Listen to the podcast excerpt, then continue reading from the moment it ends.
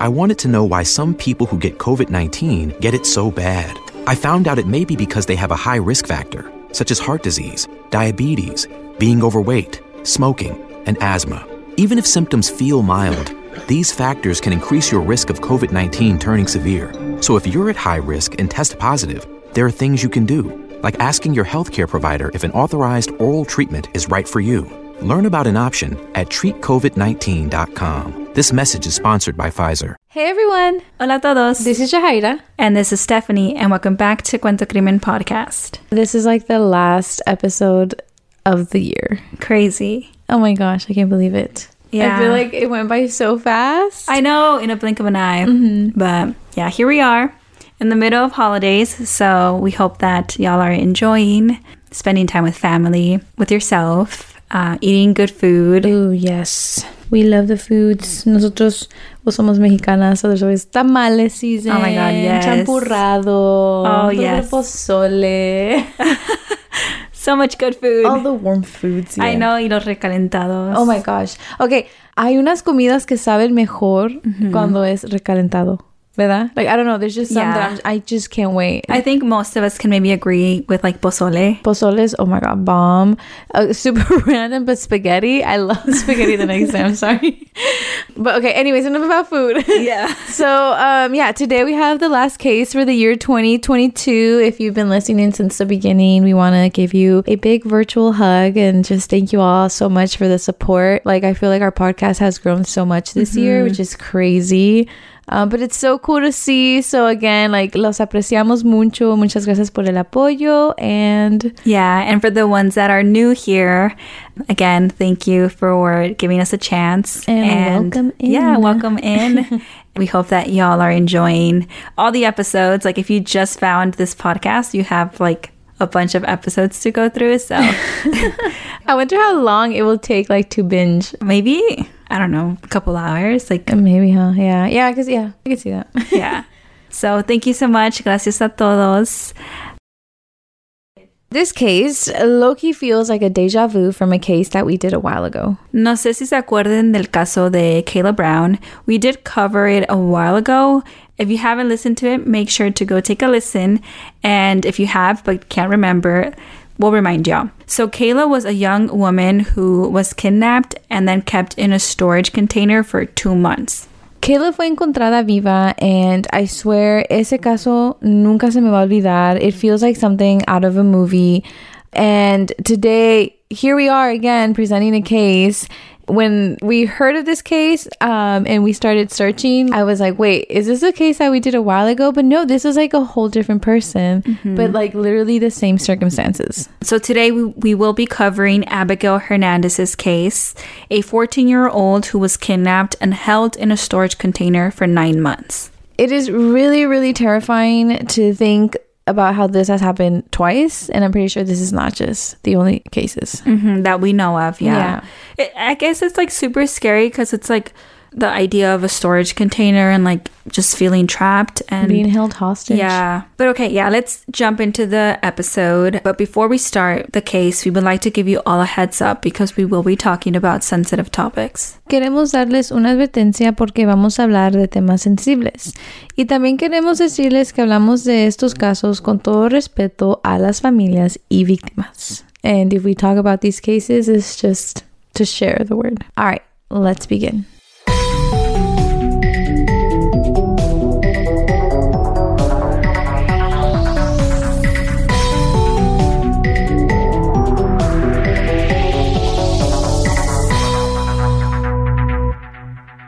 So, Abby was born on October 12, 1998, and she was born in Manchester, New Hampshire.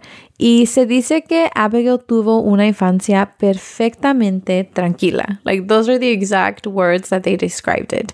Todo en su vida era normal. She was just living an everyday life. Y ella vivía con su mamá, Zenya, y su hermana. And so that's a little background on Abby Hernandez. Este caso pasó en el año 2013, cuando Abby era una freshman in Kennett High School in North Conway, New Hampshire. And they described her as a strong student, a student that was very talented. She was an athlete and overall she was just like a superstar. Like she was athletic and she was also really smart. Sus compañeros de clase dicen que ella era muy amable y positiva and just overall a joyful person. And I think it's safe to say that based on how they described her, she was the ideal student. Mm-hmm. Yeah, we read that she was like really involved in her school. She was an athlete and she was like really studious. And during this time, Abigail apenas iba a cumplir 15 años cuando pasó lo peor, right? Her whole life just took a turn. Mm-hmm. Um, it was on October 9th, 2013, where Abby gets ready to go to school just like she always did.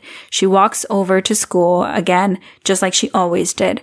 Pero cuando se llega la hora de que Abby tiene que regresar a su casa, like after a full day of school, mm-hmm. um, she fails to return home. And I think as a parent, that is probably the worst feeling. At first, se llegan las cinco de la tarde y su mamá pensó like maybe she got caught up with some friends, maybe she stayed after school to catch up on work. Pero ya se llega la noche y Abby is still not back, and that is when the red flags start to pop up. As we all know, we should be aware of these red flags. Yeah, es muy importante de no ignorar las banderitas rojas. Luckily, her mom wasted no time in reporting Abby missing. And unfortunately, we don't hear this often, but in this case, luckily, the police did take action right away as soon as Abby's mom reported her missing. And as we said in the beginning, Abby was a teenager, so she's underage and she has no history of running away and there's no history of any problems in her house. Like there's no domestic problems or anything like that. Abby no tenía ninguna razón de irse de su casa just like that. And so mm-hmm. for those reasons, the police, you know, took the case serious. Although like the, these shouldn't be reasons, like every yeah. case should just, you know, be taken serious. Yeah. And I was thinking the same way too, though. Like the fact that she's underage, no history of running away, no history of like problems at home. That's a lot of these cases. Mm-hmm. And a lot of them still like hear from the police, oh, we have to wait 24 hours. Yeah. So it's very fortunate that that was not the case mm-hmm. in this case that we're telling today. Yeah, 100% agree with you. I just, I hate when we read the, mm. you have to wait 24 hours. It's super frustrating. But in this case, luckily they did uh, get to work right away. Abby was reported missing and right away las búsquedas comenzaron.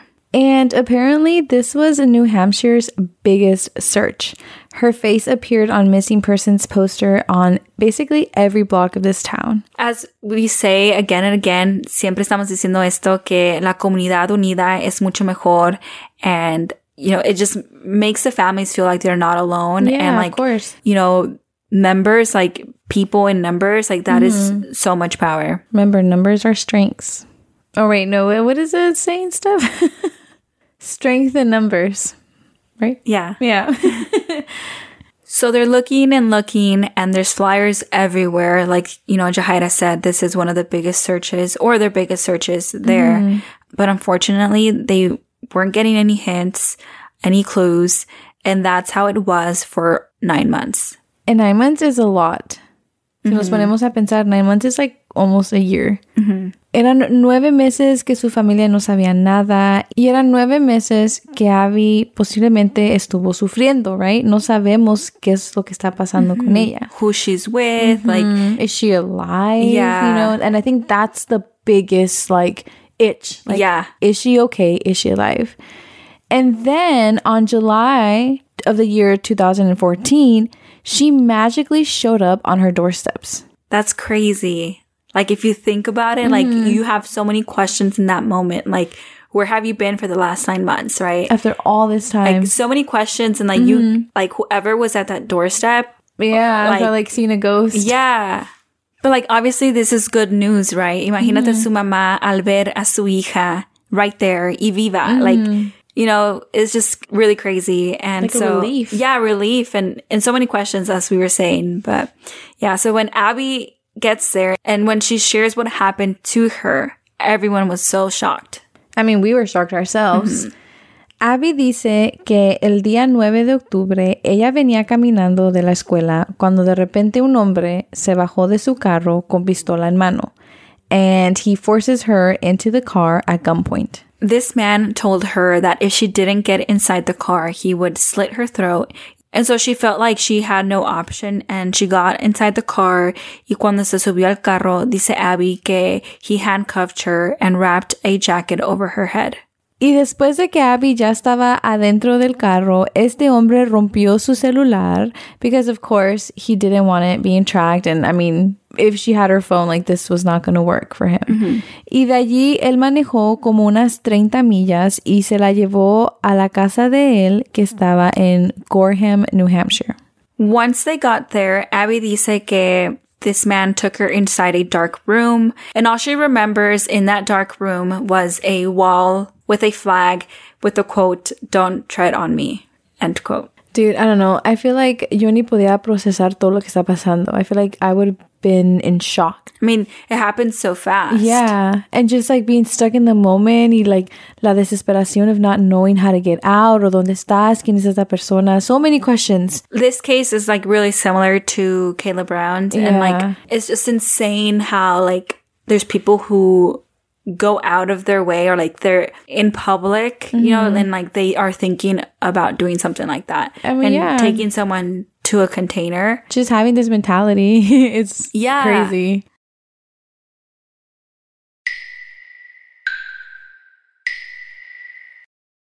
Since 1985, HACER has helped aspiring Latino students achieve their dreams of going to college.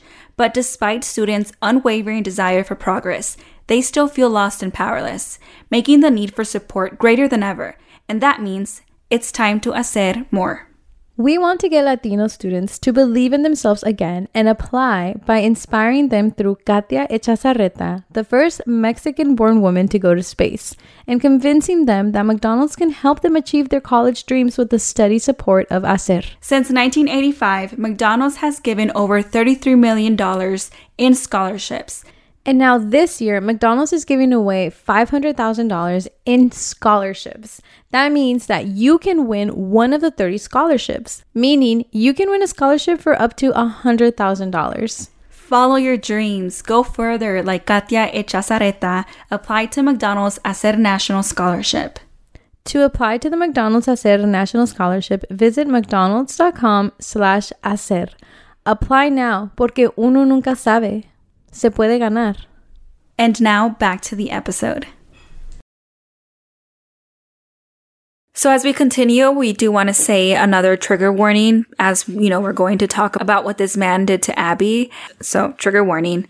Once they were in the dark room, Abby they said that he taped her eyes shut and he wrapped a t-shirt around her head and put a motorcycle helmet on her. Um, and he did all this because he was going to rape her. Y esta fue la primera de muchas veces que este hombre la violó. There was no escaping, like she was stuck in a storage container with no windows, and obviously the door was shut. But Abby says that despite how scary the situation was and what a horrible person this man was, she decided not to fight back. Instead, she said that her goal was to befriend this guy. And I think um this is the first case where we talk about, you know, like in this case, Abby befriending the person who's causing her so much harm. Um, but I, I have heard it in other cases that it's kind of like a strategy, right? She feels like she has no other way out. Yeah. And so like she is going to try to be friends with this person and then like in hopes of, you know, trying to Something, leave, right? yeah. So I, I mean, I think this is a really brave thing to do and like a hard thing to do as mm-hmm. well. I mean, this, this is a teenager. But yeah, she, that was her goal, que se iba a ganar la confianza de esta persona poquito a poquito and, you know, with the goal to get out. Yeah. And in one of the interviews that she did after all this, she said, and I quote, I remember thinking to myself, okay, I have to work with this guy. And that she would tell this guy, I don't judge you for this. If you let me go, I won't tell anyone about this. I told him, look, you don't seem like a bad person. Like everyone makes mistakes. If you let me go, I won't tell anyone about this. End quote. Honestly, I admire her because, like I said, it was a very brave thing to do. Agarrar, tratar de ganarte la confianza, and also just trying to stay calm, like calm, cool, and collective. Like that takes a lot. Yeah. Y originalmente él la tenía en un storage container afuera en su yarda, pero poco a poco fue dejando que Abby entrara a su trailer donde él vivía. And that's where she starts learning more about who this person is.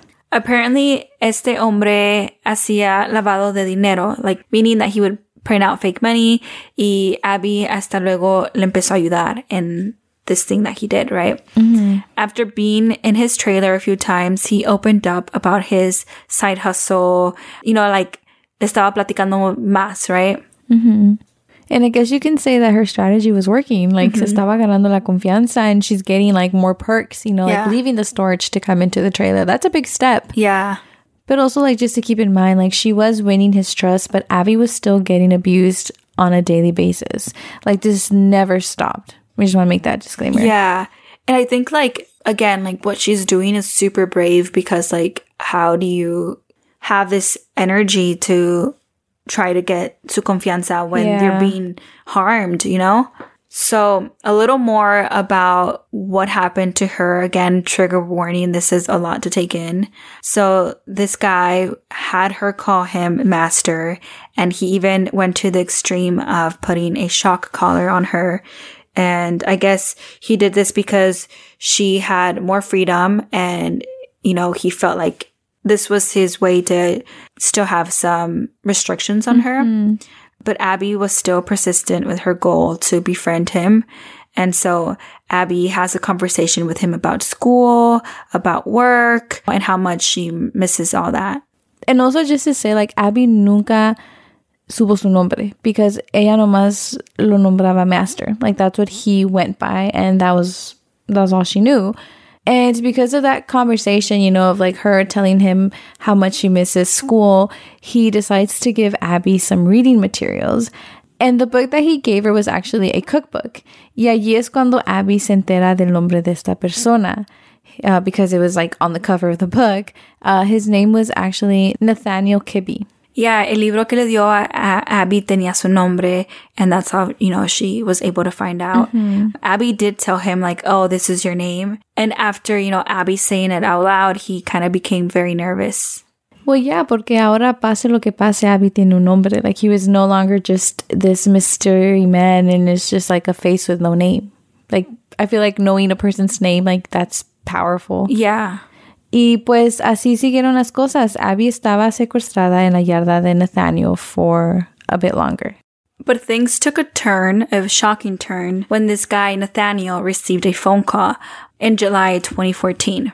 Una mujer llamada Lauren Munday le llamó a Nathaniel y le dice que she was arrested for passing a fake $50 bill y le dice que ella le dijo a la policía que Nathaniel was a person who printed it out for her. She basically ratted him out, and this was her courtesy call giving him a heads up that police were coming his way to search his home. And so, as we mentioned before, Nathaniel, you know, would print out fake money and this was like his side business, right? Mm-hmm. And so after receiving this phone call, he freaks out and immediately he's thinking of two things, right? To get rid of the money and also like he has Abby there. That's like the bigger thing to worry Yeah. about the fact that here's this girl that went missing and she's in your house. Yeah.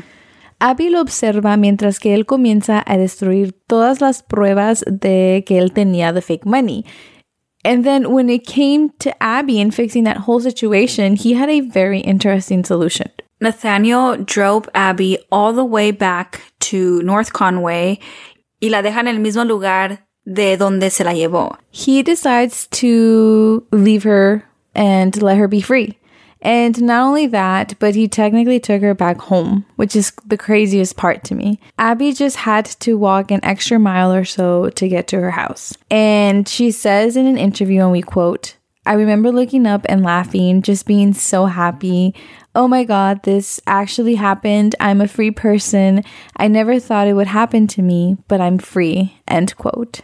This is like It is a lot to process. Yeah, it's a lot to process. And like, eh, again, like everything, I mean, she was there with him for nine months, right? I mean, she's free. Like, I can't even grasp like what she was feeling in that moment. It's just a lot to take in. Like, we're glad that we get to tell this story, right? Her as a survivor is nice to have like these episodes here. with a happy ending.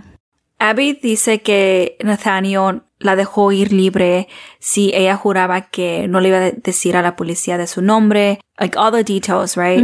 And Abby actually did withhold his name from everyone hasta que un día por fin sí le dijo a su mamá, Zanya, que el hombre se llamaba Nathaniel Kibbe. Y su mamá fue la que le dio el nombre a la policía. I mean, honestly, there was no reason to protect this awful person. And me imagino que la razón por qué Abby lo hizo fue porque él ya tenía miedo. You know, like she just went through this very traumatic experience. Like, of course, the last thing you want is, you know, to just think the worst. you know? Yeah. Like think that he might come back Back, and yeah. all these things, right? So yeah, she just went through something super traumatic. But, you know, thankfully after they get his name, they were able to arrest him. El 27 de julio, los detectives raided his property as well as arrested him.